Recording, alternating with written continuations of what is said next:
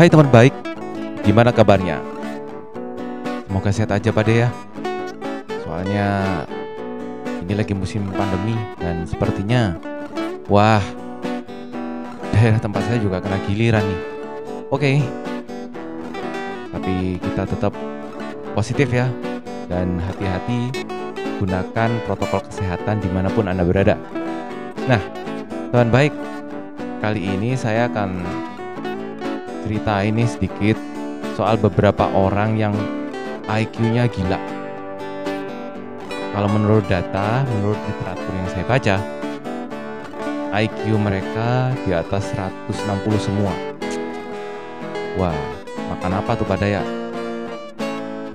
Tapi bukan berarti orang yang ber-IQ tinggi itu akan berhasil selalu dalam hidupnya. Enggak sih. Ini hanya sebagai tolak ukur dari salah satu sisi manusia, yaitu intelijensinya. Gila, IQ saya aja ngepres 100. Oke, bukan hanya itu, tapi mereka di sini juga membawa pengaruh terhadap dunia dan perkembangan ilmu pengetahuan, tentu yang terkait dengan budaya ya. Karena budaya tanpa ilmu pengetahuan Gak bisa dong, karena ilmu pengetahuan memegang peranan yang sangat penting bagi perkembangan kebudayaan dalam suatu peradaban. Oke, nggak pakai lama lagi nih.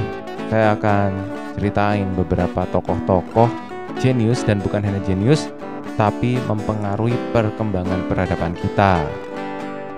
Siapa aja mereka? Tetap disebut saja sejarah dan budaya santai aja. Ngebahas semua hal yang terkait sejarah dan budaya santai aja bro. Ya, yang nggak berat-berat, yang ringan-ringan, tapi bisa jadi pelajaran kita. Yang pertama nih, paling umum, pasti semua tahu. Siapa sih yang nggak kenal Albert Einstein? Orang ini kelahiran Jerman tahun 1879. Meninggal di usianya yang ke-76 tahun, 1955 ya meninggalnya. Wah, ini termasuk jajaran orang-orang jenius. Tuh katanya beberapa literatur ada yang nyebutin IQ-nya itu ya sekitar 160, ada yang nyebutin sampai 205, ada yang nyebutin 225. Intinya dia jenius lah. Dia menemukan Tuh, rumusan MC kuadrat. Berarti dia sangat berperan sekali di penemuan di dunia fisika kita. Itu. Terus dia juga sampai meninggal dia berusaha menyangkal teori kuantum. Nah, dia penemu teori relativitas juga. Tahu kan teori relativitas?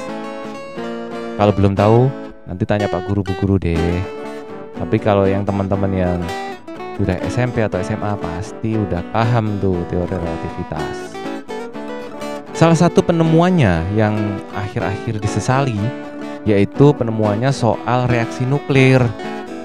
Einstein nyesel banget karena nuklir akhirnya buat perang guys. Jadi ya tapi semua udah terlanjur. Lagian memang semua itu kan tergantung manusianya ya. Nuklir segala macam itu kan hanya alat Tinggal manusianya aja bijak apa enggak makanya. Yang kedua, enggak kalah hebat. Stephen Hawking. Iya sih, memang duluan Albert Einstein ya untuk penemuan terkait dengan fisika. Tapi peran Hawking nggak bisa dianggap remeh loh. Wah ini luar biasa ilmuwan satu ini. Kalau aku bilang dia itu bikin terobosan-terobosan yang gila Lahir Januari tahun 1942 di Oxford. Dia berhasil jadi profesor, Pak. Luar biasa, profesor di bidangnya. di bidang teori fisika gitu. Dia jadi profesor. Memang dia lulusannya dari Oxford. Nah, tapi dia jadi profesornya di Cambridge. Gitu. Nah, Hawking ini berperan banyak khususnya di gravitasi kuantum, kemudian sumbangannya tentang teori um, kosmologi, bahkan radiasi Hawking temuannya sendiri. Nah, teman baik, Hawking pernah difonis pada umur 21 tahun beberapa tahun lagi, dua tahun sih kalau enggak katanya akan meninggal karena penyakit yang dideritanya. Tapi ya semuanya itu kan tergantung takdir kan, lagi-lagi dia bisa bertahan hingga ya sampai tua ya. Bahkan dia mampu menyabet 15 penghargaan, Pak. 15 penghargaan terkait dengan keahlian dia. Jadi dari tahun 1975 ya kan, hingga tahun 2009 terakhir dia dapat penghargaan yang terkait dengan bidangnya dia, Stephen Hawking. Um, fenomenal. Iya, dia juga menemukan teori soal black hole atau lubang hitam, guys. Lubang yang nggak kayak lubang-lubang yang kita bayangkan sebelumnya Teman baik, lubang hitam itu besarnya nggak kira-kira satu galaksi bisa ketelen tuh. Nah, Hawking meneliti dan menemukan teori tentang lubang hitam itu. Oh ya, dia juga punya salah satu karya yang jadi bestseller sekian ratus minggu berturut-turut di London. Judul bukunya, judul bukunya A Brief History of Time. Wah, di situ juga ada terkait dengan relativitas waktu juga guys sepertinya saya pernah baca sedikit sih kutipannya Iya prestasi-prestasi Hawking sendiri sih nggak semulus itu sih nggak payahnya Tahu nggak? Jadi teman baik Hawking ini tahun 1974 udah nggak bisa makan dan bangun dari tempat tidur sendiri pak Bisa disebut disabilitas lah menderita disabilitas parah. Jadi ada penyakit namanya semoga aku nggak salah baca ya. Semoga saya nggak salah baca. Sklerosis lateral amiotrofik. Ini yang menyebabkan dia kehilangan kontrol uh, terhadap saraf-sarafnya gitu ya kira-kira. Itu dimulai 1974. Nah, nggak sampai di situ aja. Tahun 1985, Hawking terkena pneumonia dan mengharuskan dia untuk tracheostomy. Ini saya kalau nggak salah ya. Jadi pemotongan pita suara nih, hingga dia udah total nggak bisa bersuara dan menggunakan tulisan. Nah, jadi pakai ngetik di komputer gitu, terus bisa keluar teks, eh sorry, keluar voice-nya, keluar suara. Tapi nyatanya Stephen Hawking jadi seorang yang luar biasa bahkan di kondisi yang parah gitu guys. Seperti yang udah aku bacain tadi dia meraih 15 penghargaannya dari tahun 1975 hingga tahun 2009 parah-parahnya waktu dia sakit so buat kamu semua buat anda semua gak ada kata untuk mengeluh dan menyerah don't give up Stephen Hawking aja bisa survive dalam kondisi yang begitu. Kita juga pasti bisa, oke? Okay? Selanjutnya ada Isaac Newton, ilmuwan yang jaya-jayanya nih guys di abad 17.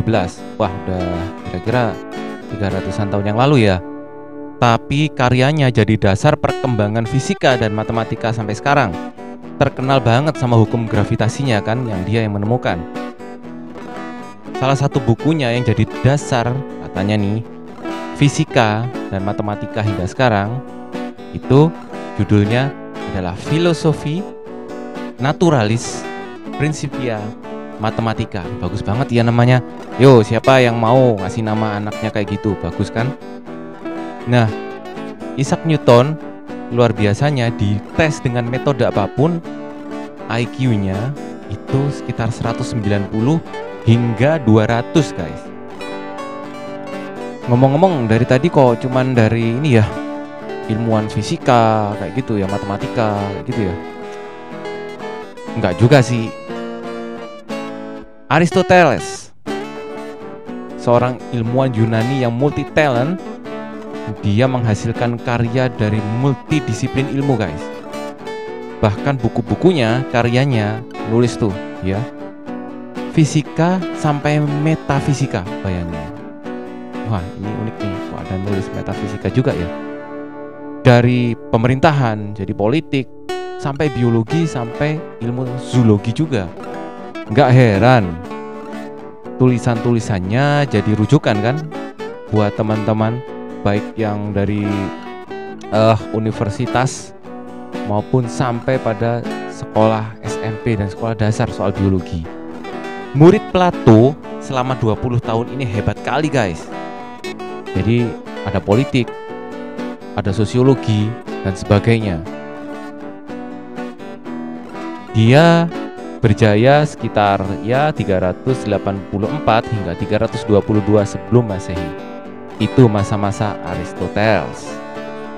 Selanjutnya ada Nikolaus Kopernikus, teman baik. Beliaulah yang menemukan bahwa bumi bukan pusat tata surya tetapi matahari. Salah satu karyanya yang fenomenal adalah The Revolutionibus Ordium Coelestium. Nah, kawan baik, ini sempat dilarang gereja selama tiga abad karena dianggap nyeleneh pada waktu itu. Selain itu, Kopernikus juga menulis karya terkait dengan ekonomi dan moneter pada tahun 1528. Kopernikus lahir tahun 1470 di Polandia dan meninggal tahun 1543. Selanjutnya ada juga Johann Wolfgang von Goethe. Semoga saya tidak salah baca ya. Nah, dia lahir di Frankfurt, Jerman. Sebagai sastrawan yang multi talent, teman-teman. Jadi, dia juga dikenal menemukan teori evolusi yang paling awal diketahui dan chemistry manusia. Dia lahir tahun 1749 dan dia meninggal Maret 1832. Nah, Johann Wolfgang ini dikenal sebagai pembuat puisi-puisi dan naskah-naskah sastra yang luar biasa sejak sekitar abad 18. Karya-karyanya didasari oleh perkenalan dan pertemuannya dengan para aktor dari teater Prancis yang masuk ketika ada invasi dari Prancis ke Jerman, teman baik. Yang menariknya lagi, Einstein sendiri sebagai ilmuwan yang hebat tuh sampai keluar pengakuan kalau Johann Wolfgang ini dia anggap sebagai orang yang paling tahu segala hal dibandingkan manusia lain. Wih, Einstein kagum banget sama dia. Nah, yang ini seorang yang luar biasa. Sampai-sampai dijuluki sebagai genius universal. Teman baik, tahu kan Leonardo da Vinci? itu yang sampai-sampai dijadikan novel tuh. Di Da Vinci Code ya yang nulis Dan Brown. Katanya ada kode-kode rahasia dan sebagainya di lukisannya yang fenomenal. Mona Lisa. Nggak salah sih karyanya emang besar pak. Luar biasa ada Mona Lisa yang terkenal nih ya ada Mona Lisa dan The Last Supper. Itu dua lukisan besarnya. Um, dia sih nggak hanya piawai melukis ya, tapi dia juga penulis. Kemudian dia musisi, dia pandai banget main biola guys. Terus dia juga arsitek. Oh, nah yang paling hebat nih menurut saya ya, Leonardo ternyata bisa ngerangkai senapan mesin bro. Nah Udah kan? Jelas kenapa dia disebut genius universal. Itulah teman baik Beberapa tokoh yang saya anggap Selain dia jenius Ya kan? Oke IQ lu tinggi Tapi juga membawa pengaruh ke lingkungan sekitar bahkan ke perkembangan peradaban manusia. Pesannya adalah Ini jadi motivasi kita. Kita nggak sekedar pintar buat diri kita sendiri, guys. Pintar itu boleh, bahkan harus. Tapi gunakan kepintaran Anda semua, kepandaian kita semua bermanfaat bagi orang banyak. Dan syukur-syukur punya andil besar di perkembangan peradaban hidup manusia. Nah, segitu dulu ya teman baik paparan saya di episode ini. Sampai jumpa lagi di episode selanjutnya ya.